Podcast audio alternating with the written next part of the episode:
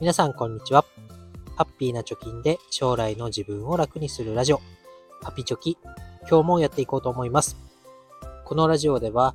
2人の子供の教育費や時代の変化に対応するお金として、10年かけて貯金ゼロからブログと投資で1000万円を貯めるということを目標に発信をしております。現在地としては、残り8年と10ヶ月で524万円を貯めるということになっております。え今日は固定費の見直しがコスパがいいよという話をしていきたいと思います。まあ、新たにね、稼ぎを増やす、収入を増やすっていうのは、まあ、口で言うのでね、やってみるのでは、この難易度っていうのはかなり、え差があるなというふうに感じてます。で、さらにですね、まあ、投資をじゃ使ってお金を増やそうと言っても、実際やってみると、限界があるというか、そこまで大きくね、増えるような投資っていうのはなかなか見つからないなっていうのが感じ、実感としてはあると思います。で、えー、今日の結論なんですけど、固定費、固定費をね、見直すことがやっぱりコスパはいいよということで、具体的な例を挙げて話したいと思います。まず、投資で増やそうとした場合、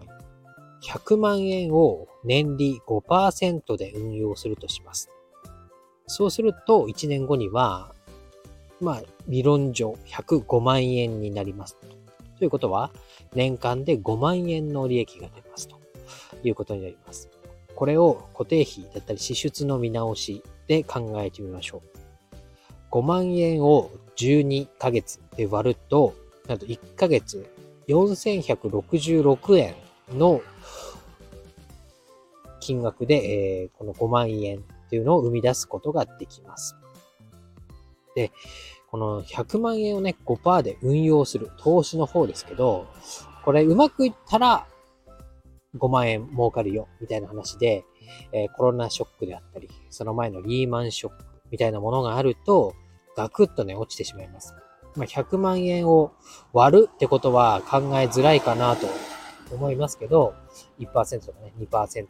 まあ、1万円とか2万円のリターンになるよっていうことは十分に考えられます。ただ、節約っていうのはですね、自分のコントロールできる範囲の中にありますよね。まあ、例えば、昨日、おとといの放送でも言ってますけど、携帯を格安 SIM に変えるであったり、今使っていないサブスクを見直して、え、必要な時だけ契約するとかいうふうに、え、契約のね、見直しを行うなんかをすると、たちまち4000円っていうのは生み出せる金額なんじゃないかなって思います。で、固定費をね、一回減らすことができたら、その後は何もしなくても節約効果が続くっていうのも大きいのかなと思います。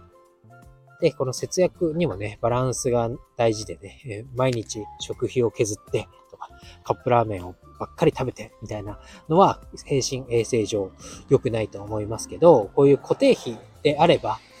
見直しをしてね、まあ、たとえ2000円とか1000円の削減であっても、それがね、効果がずっと続くということで、まあ最初の労力さえかけてしまえば、あとは自動で回っていく。節約がずっと続いていくよ、みたいなことになりますよということで、まあ今日はね、ちょっと短いですけど、やっぱりこう投資で、えー、自分の手の届かない範囲で年利5%だ、6%だって言ってお金を増やすっていうことは、長期的に考えると、福利の力も効いてね、有効だと思いますけど、何よりその投資を始める我々初心者、元手を作るという段階では、やっぱり固定費の見直しっていうのがコスパがいいなと感じましたので、今日はお話をしました。今日は以上です。バイバイ。